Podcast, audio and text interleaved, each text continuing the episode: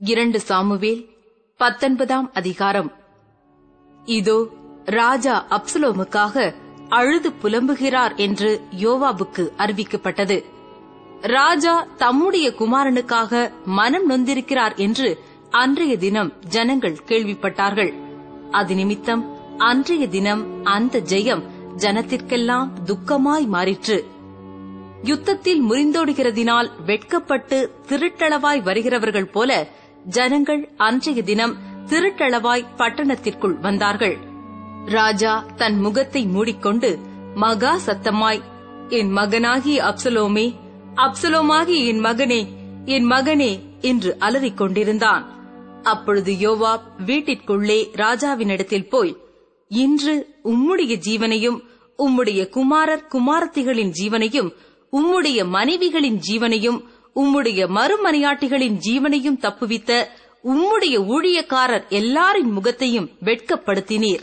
இன்று நீர் உம்மை பகைக்கிறவர்களை சிநேகித்து உம்மை சிநேகிக்கிறவர்களை பகைக்கிறீர் என்று விளங்குகிறது. அதிபதிகளும் சேவகரும் உமக்கு அற்பமானவர்கள் என்று இன்று விளங்க பண்ணுகிறீர். அப்சலோம் உயிரோடு இருந்து நாங்கள் அனைவரும் இன்று செத்துப் போனால் அப்பொழுது உம்முடைய பார்வைக்கு நலமாயிருக்கும் என்று இன்று அறிந்து கொண்டேன். இப்போதும் எழுந்திருந்து வெளியே வந்து உம்முடைய ஊழியக்காரரோடே அன்பாய் பேசும். நீர் வெளியே வராதிருந்தால் இன்று இரவு ஒருவரும் உம்மோடே தங்கியிருப்பதில்லை என்று கர்த்தர் மேல் ஆணையிடுகிறேன். அப்பொழுது உம்முடைய சிறு வயது முதல் இதுவரைக்கும் உமக்கு நேரிட்ட எல்லா தீமையை பார்க்கிலும் அது உமக்கு அதிக தீமையாயிருக்கும் என்றான். அப்பொழுது ராஜா எழுந்து போய் ஒலிமுக வாசலில் உட்கார்ந்தான். இதோ ராஜா ஒலிமுக வாசலில் உட்கார்ந்திருக்கிறார் என்று சகல ஜனங்களுக்கும் அறிவிக்கப்பட்டபோது ஜனங்கள் எல்லாரும் ராஜாவுக்கு முன்பாக வந்தார்கள். இஸ்ரவேலரோவெனில் அவரவர் தங்கள் கூடாரங்களுக்கு ஓடிப்போனார்கள். இஸ்ரவேலுடைய சகல கோத்திரங்களிலும் உள்ள சகல ஜனங்களுக்குள்ளும் வாக்குவாதம் உண்டாகி அவர்கள் ராஜா நம்முடைய சத்ருக்களின் கைக்கு நம்மை நீங்களாக்கிவிட்டார். அவர்தானே பெலிஸ்தரின் கைக்கு நம்மை தப்புவித்தார். இப்போதோ அப்சலோமுக்கு தப்ப தேசத்தை விட்டு ஓடிப்போனார். நமக்கு ராஜாவாக அபிஷேகம் பண்ணி வைத்த அப்சலோம் யுத்தத்திலே செத்தான். இப்போதும் ராஜாவை திரும்ப அழைத்து வராமல் நீங்கள் சும்மா இருப்பானேன் என்று சொல்லிக் கொண்டார்கள்.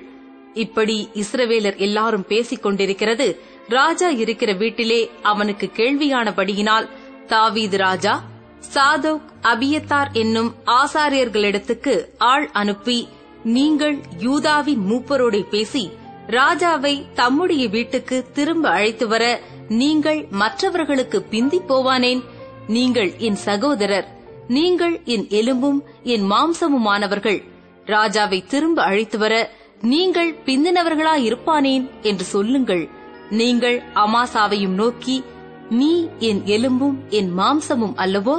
நீ யோவாவுக்கு பதிலாக எந்நாளும் எனக்கு முன்பாக படைத்தலைவனாயிராவிட்டால் தேவன் அதற்கு சரியாகவும் அதற்கு அதிகமாகவும் எனக்கு செய்ய கடவர் என்று சொல்லச் சொன்னான்.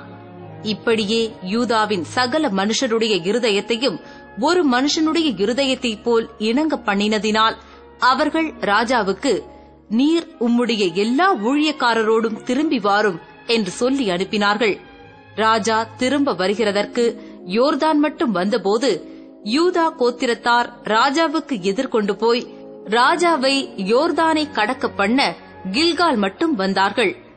பகூரின் மூரானான பென்யமீனானாகிய கேராவின் மகன் சீமேயையும் தீ விரித்து யூதா மனுஷரோடும் கூட தாவீது ராஜாவுக்கு எதிர்கொண்டு போனான். அவனோடே பென்யமின் மனுஷர் ஆயிரம் பேரும் சவுலின் வீட்டு வேலைக்காரனாகிய சீபாவும் அவனோடே கூட அவனுடைய பதினைந்து குமாரரும் அவனுடைய இருபது வேலைக்காரரும் இருந்தார்கள். அவர்கள் ராஜாவுக்கு முன்பாக யோர்தானை வேகமாய் கடந்து போனார்கள். அவர்கள் ராஜாவின் வீட்டாரை இக்கரைப்படுத்தவும் அவன் விரும்பும் காரியத்துக்கு உதவவும் ஒரு படகு இக்கரையிலே வந்தது. அப்பொழுது கேராவின் குமாரனாகிய சீமேயி யோர்தானை கடக்கப் போகிற ராஜாவுக்கு முன்பாக தாழ விழுந்து ராஜாவை நோக்கி என் ஆண்டவன் என் அக்கிரமத்தை என்மேல் சுமத்தாமலும் ராஜாவாகி என் ஆண்டவன் எருசலேமிலிருந்து புறப்பட்டு வருகிற நாளிலே உமது அடியான் செய்த துரோகத்தை ராஜா நினைக்காமலும் தமது மனதில் வைக்காமலும் இருப்பாராக. உமது அடியானாகிய நான் பாவம் செய்தேன் என்று அறிந்திருக்கிறேன்.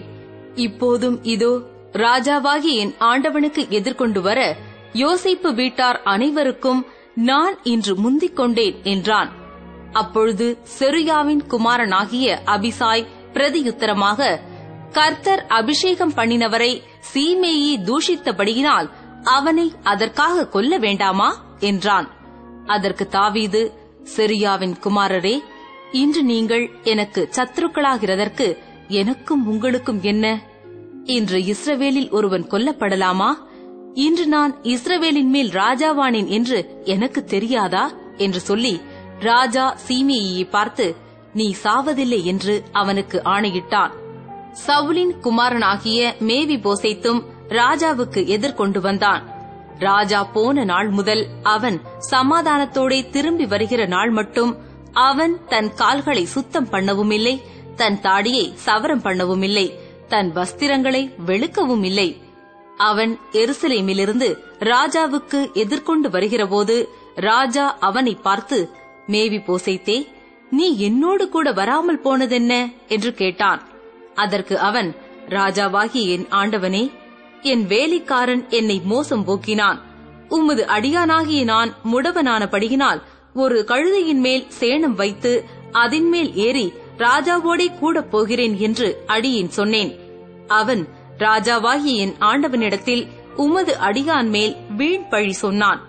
ராஜாவாகிய என் ஆண்டவனோ தேவனுடைய தூதனைப் போல இருக்கிறார். உமது பார்வைக்கு நலமாய் தோன்றுகிறபடி செய்யும். ராஜாவாகி என் ஆண்டவனுக்கு முன்பாக என் தகப்பன் வீட்டார் எல்லாரும் சாவுக்கு ஏதுவா இருந்தார்களே ஒழிய மற்றபடி அல்ல. ஆனாலும் உமது பந்தியிலே சாப்பிடுகிறவர்களோடே உமது அடியேனை வைத்தீர்.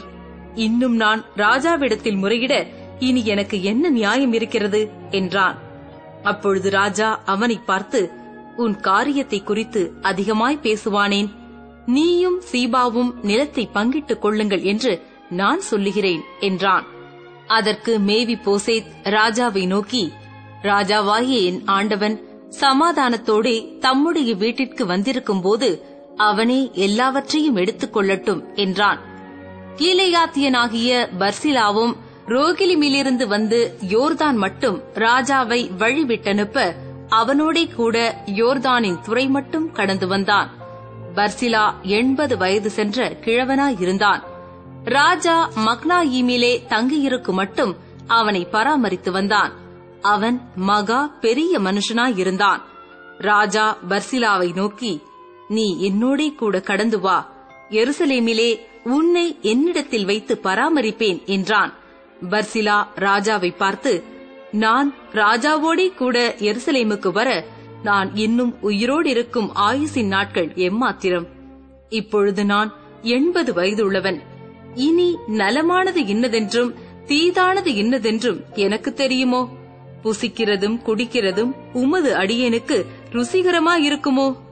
சங்கீதக்காரர் சங்கீதக்காரிகளுடைய சத்தத்தை இனி கேட்கக்கூடுமோ? உமது அடியேனாகிய நான் இனி ராஜாவாகிய என் ஆண்டவனுக்கு பாரமாயிருக்க வேண்டியது என்ன? அடியேன் கொஞ்ச தூரம் யோர்தான் மட்டும் ராஜாவோடே கூட வருவேன். அதற்கு ராஜா இவ்வளவு பெரிய உபகாரத்தை எனக்கு செய்ய வேண்டியதென்ன? நான் என் ஊரிலே மறித்து என் தாய் தகப்பன்மார் கல்லறையிலே அடக்கம் பண்ணும்படிக்கு உமது அடியான் திரும்பி போகட்டும். ஆனாலும் இதோ உமது அடியானாகிய கிம்காம் ராஜாவாகிய என் ஆண்டவனோடே கூட வருவான். உம்முடைய பார்வைக்கு நலமானபடி அவனுக்கு செய்யும் என்றான். அப்பொழுது ராஜா கிம்காம் என்னோடே கூட வரட்டும். உன் பார்வைக்கு நலமானபடியே நான் அவனுக்கு நடப்பித்து நீ என்னிடத்தில் வேண்டிக் கொள்வதையெல்லாம் நான் உனக்கு செய்வேன் என்றான். ஜனங்கள் எல்லாரும் யோர்தானை கடந்தபோது ராஜா பர்சிலாவை முத்தமிட்டு அவனை ஆசீர்வதித்து தானும் கடந்து போனான். அவனோ தன்னிடத்திற்கு திரும்பி போய்விட்டான். ராஜா கடந்து கில்கால் மட்டும் போனான். கிம்காம் அவனோடே கூட கடந்து வந்தான். யூதா ஜனம் அனைத்தும் இஸ்ரவேலில் பாதி ஜனமும் ராஜாவை இக்கரைப்படுத்தி வந்த பின்பு இதோ இஸ்ரவேல் மனுஷர் எல்லாரும் ராஜாவினிடத்தில் வந்து ராஜாவை நோக்கி எங்கள் சகோதரராகிய யூதா மனுஷர் திருட்டளவாய் உம்மை அழைத்து வந்து ராஜாவையும் அவர் வீட்டாரையும் அவரோடே கூட இருக்கிற தாவீதின் மனுஷர் அனைவரையும் யோர்தானை கடக்க பண்ணினது என்ன? என்றார்கள்.